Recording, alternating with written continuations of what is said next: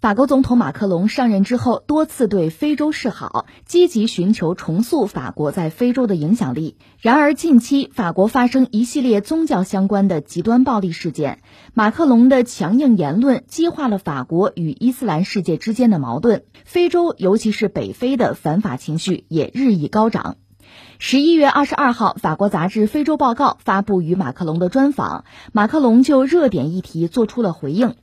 马克龙单方面指控俄罗斯和土耳其在非洲鼓吹反法情绪，并且表示法国和非洲之间一定是一场爱情故事。马克龙承认，法国在三角贸易、十九世纪初期的冲突以及后来的殖民战争期间一直存在于非洲大陆。他说：“这段历史一直在那里，我们是历史的继承人，这段历史也被承认研究，但是我们不能做历史的囚犯，这很可怕。”马克龙说：“法国与非洲命运相连。”近期法国发生了系列与宗教相关的恐怖袭击，马克龙宣称要捍卫言论自由，对宗教极端分子态度强硬，引发了国内外穆斯林的不满。北非地区穆斯林的反法情绪逐渐高涨。马克龙宣称：“我对自己的言论被误解感到后悔。”他表示自己尊重每个宗教，自己不是要打击伊斯兰世界，而是伊斯兰恐怖主义。这个马克龙真是个年轻人哈，一说话就谈恋爱啊。呃，这个事儿这句话前因后果那就是这样了。前段时间，呃，马克龙或者说法国政府吧，有一系列的政策，这个政策呢，它主要是针对这个伊斯兰极端主义的。因为法国是遭到恐怖主义威胁嘛，所以他们出台了一系列政策，而这个政策至少表述不当。马克龙也对这个表述不当，也表达了遗憾和后悔哈，就让大家误解了嘛，最后导致全球的很多穆斯林国家对法国很不满意，这就成了外交战、口水战了。那么和法国人对骂的这些国家，就穆斯林国家里面有很大一块是非洲国家，当然也包括亚洲和中东一些国家吧。马克龙现在显然想分而治之。他专门针对非洲的穆斯林国家说出这句话来呀！我们法国跟非洲我们是恋爱关系啊。不过呢，首先我们要说，他此话一出，必然会受到各方的嘲讽，多方的嘲讽。为什么呢？那就看看法国和非洲的关系了。说到法国和非洲的关系吧，我觉得用几个字儿可以概括，一个字儿什么呢？近呗，近呗，就隔着地中海，法国在北边，非洲在南边。所以从法国到非洲去，咱们就说殖民啊是比较容易的事情，这是一个。第二个呢，你想也想得到，这个字儿应该叫抢啊，抢。实际上，法国是欧洲主要大国之一，当年主要的殖民帝国，英国得算一个吧，英国还算迟到的，法国还是到处抢。另外，西班牙、西班牙、葡萄牙是最早的，这是殖民帝国吧？当年，如果你要说荷兰什么的，也都算。法国在非洲最早是在西非，的塞内加尔，在十七世纪就已经有自己的贸易站点了。当然，你知道那时候和非洲人做贸易没太多可做的，和今天世贸组织哈那交易完全不一码事儿。所以当时法国人能干的是什么呢？抢人啊，就是黑奴贸易啊。而当时呢，作为列强吧，在全球范围内，因为他们都是欧洲国家了，欧洲已经没什么抢的了。放眼全球，有几个地方，一个是亚洲，再就是美洲。这都是列强大打出手的地方，在这一系列博弈之中呢，法国是落败的。当然，它主要的竞争对手是英国了。英国本身是一个海洋国家，它是个岛国，它有强大的舰队。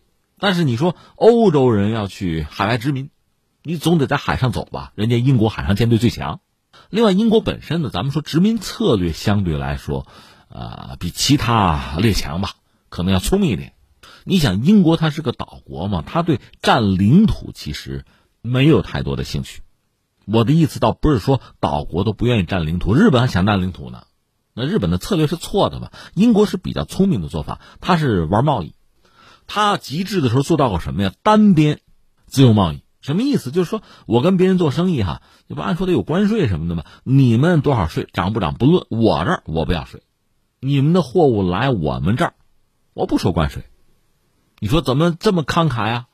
这不慈善吗？不是啊，英国是贸易国家，他已经率先完成了工业革命，他要的是什么原材料嘛？他进口大量的原材料，他自己没有嘛？所以原材料进口过来价格越低，他生产的产品那不成本也就低嘛？他行销全世界，他这么算账。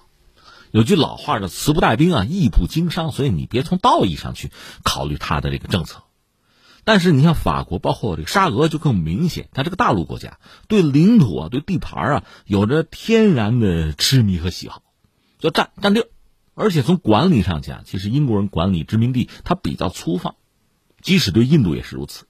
而法国呢就比较认真，他委派各级官员，而且呢在方方面面，比如说教育啊法语，他大力的推行，在自己殖民地上呢这么经营。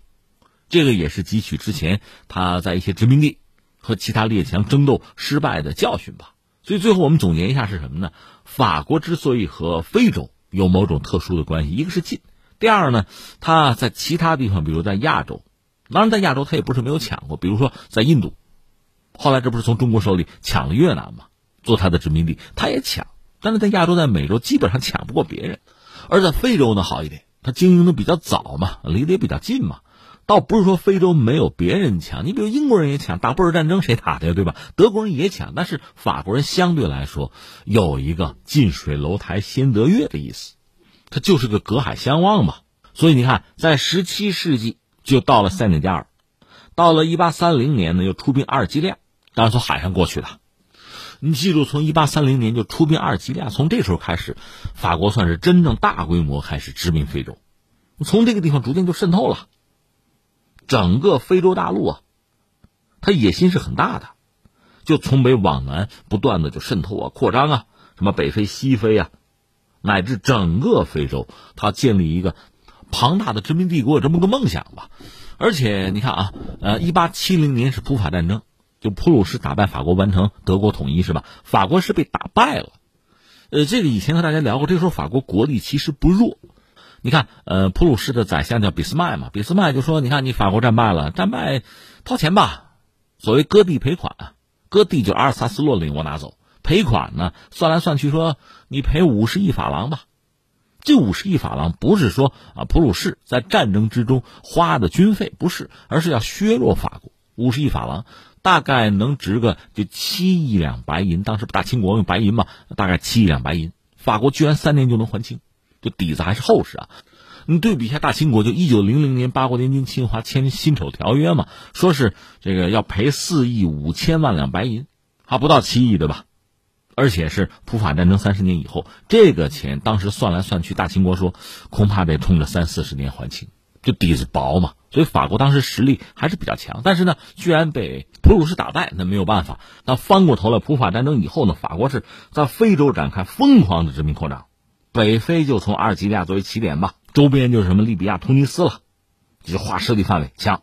摩洛哥作为自己一个附属国，呃，至于中非、西非大多数的国家纳入到他的这个势力范围。另外，东非那个吉布提也是我的。吉布提现在我们中国海军在那等于有一个算是一个补给点啊。那个地方本身呢，很多国家，法国就不用说了，法国把它占了嘛。然后像美国、像日本在那都有军事基地。美国是因为反恐需要在这儿有个基地，跟法国人商量。法国人说：“这么着吧，呃，我这个空闲的营房给你点吧，你在这儿吧。”法国一直占着吉布提的。当然，作为国家，人家是独立了，但是这个独立从某种意义上，我们也只能打一个引号，因为法国占着嘛。所以，法国在非洲的扩张到了就非常让人瞠目结舌的地步吧。刚才我们讲了，法国在自己的殖民地吧，在非洲吧。他的这种管理管制相对是比较严格的，就不给殖民地区任何自治权利，基本上我法国啊，法国当局来定，官员我来判。当然，法国能做到这一步，就是说，比如在殖民地这个地区吧，有这个孩子啊，学生比较优秀，没问题，到法国本土接受教育，为法国政府卖命做出贡献啊，服兵役的人给法国公民权。你想起谁啊？罗马，罗马那公民权不就这么给吗？甚至你看那个史书记载哈。给进入共和国立法机关工作的选举机会，这是给的。所以实际上，你看法国现在国内有大量的这个所谓移民嘛，最早移民到法国的黑人就是这帮人，就是被法国政府奖赏的人。你说法国足球比较强吧？那应该说就是移民的第二代、第三代，也是黑人的。你说，哎，我想起历史上一个特殊时期，就是二战。二战你看没打几天，法国本土沦陷了，让纳粹占了，然后还有一个所谓维希政权。这个时候，法国和非洲的关系是怎么样的？那没办法，作为殖民地，你既然是维希政权了，那我们听这个政权的吧，还是得听法国当局的。只不过这时候出来点意外，就出来一个戴高乐，就搞自由法国运动。他本身是法国一个一个军官啊。当时法国败局已定，纳粹打过来了，他是送等于说是最后一批的英国人回英国，去机场送一下就完了嘛。结果他一下子上人家飞机了，走走走，赶快走，就飞到伦敦去了。他在伦敦呢，在电台就宣布说要搞自由法国运动，要和纳粹要决战到底，号召在法国的民众啊听我的。那我们请问，那非洲的殖民地怎么办？哎，他们支持自由法国运动。戴高乐是把自由法国这个政权放到哪儿去了？就在阿尔及利亚的首都阿尔及尔，自由法国的总部放到那儿去了。这当然在非洲有很大的影响力嘛。非洲殖民地人民是对他表示欢迎。什么乍得、喀麦隆啊、刚果啊，很多国家宣布我们支持自由法国呀，我们脱离维希政权。这个你不用往中国历史联想，就欧洲自身的历史就有这样的先例。你比如当年拿破仑闹得比较凶的时候，横扫欧洲，葡萄牙王室一看风声不对啊，跑了。一个是葡萄牙那个女王叫做玛利亚一世，还有他儿子就摄政王是若昂亲王吧，整个他们一千多人打包，就从欧洲从葡萄牙跑到巴西去了。经营巴西，呃，他们就在里约热内卢嘛，因为巴西是他们殖民地嘛，就是这么个玩法。所以戴高乐自由法国跑到阿尔及尔很正常。关键是自由法国如果就戴高乐这一张嘴是没有意义的，你号召法国本土的人民，那顶多是打打游击战，就是地下抵抗组织嘛，有。但是这怎么复国呀？一个是依托于全球的大形势，就是盟国呀，反法西斯有统一战线，有法国一号吧。另外，戴高乐要组织自己的军队。就自由法国的军队啊，那少不了非洲殖民地人民给帮忙，这才是最关键的。后来打回老家去，这个法国军队吧，装备比较精良，这个倒好办。英国、美国给点就行，人怎么办？最后法国最后凑了四十万军队，就法军，法军里边百分之七十五就是非洲人，黑人，骁勇善战，打击纳粹，这在法国复国的过程之中是起了重要作用的。黑人呐，这段历史其实很少有人提。所以马克龙代表法国说：“我们跟非洲，我们这是恋爱，这个恋爱吧，你一定要这么说也不是不行，但他确实太特别、太畸形了。这个恋爱的一开始，我们用句粗话，那是从强暴开始的，法国人去抢的嘛。那你得问问人家非洲人愿意吗？不可能愿意，贩卖黑奴怎么可能愿意？但是到后来到了二战的时候，居然非洲黑人能够帮助法国人去复国，这个时候就是一块扛枪打仗了，这是兄弟连的交情了。”所以，一方面呢，在整个殖民统治的过程中，法国人是给非洲带来很大的浩劫和灾难的。但与此同时呢，你也得承认，客观上，对于某些非洲人来讲，也算是能够借助法国的力量嘛，睁眼看世界。但是不管怎么说，这总的性质来说，这是殖民和被殖民啊。这个你说恋爱就恋爱了，可能你说，哎呀，都二十一世纪了，就就别说以前的陈芝麻烂谷子。其实我们不说，自有人说。我说谁呀？说说意大利，就是说去年有这么一出，就是意大利和法国互相指责、对骂呀，怎么回事？我们知道移民啊，非洲大量的移民想去欧洲啊，想过好日子吗？那目的地呢？你比如说德国、法国都不错啊，英国也行，但是得从谁家过？从意大利过。意大利很多难民啊，移民还看不上，但是意大利无辜要承担很大的压力。从地中海过来的难民船，搞不好就翻在海里，那是死人呐！你救不救？你有没有良心，对吧？那你救就好了，到你们家，能不能去法国那就说不准了。所以意大利承担很大的压力，以至于在去年我记得这个年初的时候，意大利一个副总理公开就指责法国，说你们在非洲这个政策什么政策？你们就是殖民主义，你们就殖民非洲。注意啊，这个不是我们中国人说的，是意大利的一个副总理叫做路易吉·迪梅奥，他就说法国在非洲的政策造成了贫困和移民啊。而且他具体说，你看，法国为十四个非洲国家还印钞，阻止人家的经济发展，促使难民离开，然后呢死在海里或者抵达我们这儿，就是我们意大利的海岸。法国是这么做的国家之一，他是敦促欧盟，这不行啊，解决非洲去殖民化的问题，说白了就是解决法国人的问题，指责法国还是把一些非洲国家视作附庸国。所以现在马克龙说：“你看，我们法国跟非洲我们恋爱，我们恋爱，你先问问意大利人答不答应哈？啊，这放在一边，翻回来我们说法国，法国不可能放弃非洲啊，因为在非洲的利益很大，因为法国始终拿自己当一个大国来看待。你说俄罗斯有自己的大国梦哈，强调自己啊，维护自己大国地位。法国也不差呀，也是这个样子呀。所以你看，以前我们谈有一个五眼联盟，五眼联盟一个基础是什么呢？就是盎格鲁撒克逊人啊，他会强调共同的这个血缘啊、文化啊、宗教这套东西。甚至你仔细想，就说大英帝国衰落，虽然衰落了，它有一个英联邦，或者今天你还可以拿一个概念叫什么呢？叫英语国家。你比如用我说的英语国家这个概念，它比较宏观的，就把很多国家圈在一起，就成了一个朋友圈，就建了个群。那人家还有法语国家呢，你知道法语一度在世界上也是挺高级的语言啊。比如沙俄的宫廷里，你不说法语怎么好意思跟别人打交道啊？所以它还有一个法语国家这个圈子。那你也知道，现在全世界说法语的大概三个多亿吧，三点四亿左右吧，能说法语的，而其中呢，得有一半是在非洲。另外，非洲大概六十一个国家，得有三十一个是法语国家，这是资源啊，这是圈子呀，这怎么能放弃啊？所以还是我那句话，谁都不傻，法国人也想得到这一招。法语圈咱也开会，咱也搞俱乐部啊，咱也朋友圈嘛。八十年代开始，每两年搞一次，就法语国家也要搞峰会。那法国当然是主角了，但是你想，非洲人是大多数啊，而且非洲在今天也不是今天了，最近这些年吧，确实引起整个世界的关注。世界上几乎所有的大国，都在非洲要有所作为，包括俄罗斯。我们前两天讲了，俄罗斯在非洲恐怕也干不了别的，那我卖点军火也是好的呀，也是要传一个朋友圈出来，都是一样的。所以我们说，对于法国来讲，他还自认为有先天的优势呢，怎么可能放弃在非洲的利益啊？呃，这又回到我们这个新闻本身。前段时间我们也分析了，马克龙他确实也有国内竞争的压力啊。法国大选虽然不是说这两年，二零二二年总是要搞的，而且他很强劲的一个竞争对手就是勒庞极右。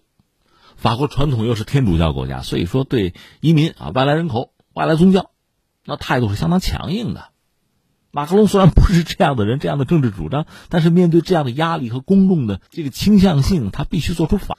所以最近他的政府对伊斯兰极端组织啊、极端主义这个态度也比较强硬。另外，确实法国本身也受到了相当的威胁吧，这见仁见智。我们以前节目也聊过，所以他出台的一系列政策呢，那比较硬，包括他的一些表述啊，他不自己也说嘛，因为被别人误解，他也感到后悔。他用的词还不是遗憾啊，所以才有着和。非洲啊，谈恋爱才会有这么一个表述。话还没有完，他还有一句话，就是讲啊，有些国家捣乱啊，境外势力，那指的是谁呢？一个土耳其，一个俄罗斯。那意思就是说，我们和穆斯林国家关系很好的，非洲很多穆斯林国家，我们谈了恋爱呢，有人在背后给我们搅和，破坏我们的关系啊。土耳其、俄罗斯针对性又很强，想必这番话出口呢，像土耳其、俄罗斯恐怕又得反唇相讥，连带的对所谓的恋爱关系。恐怕也要揭揭老底儿，这我们看那两家怎么表述吧。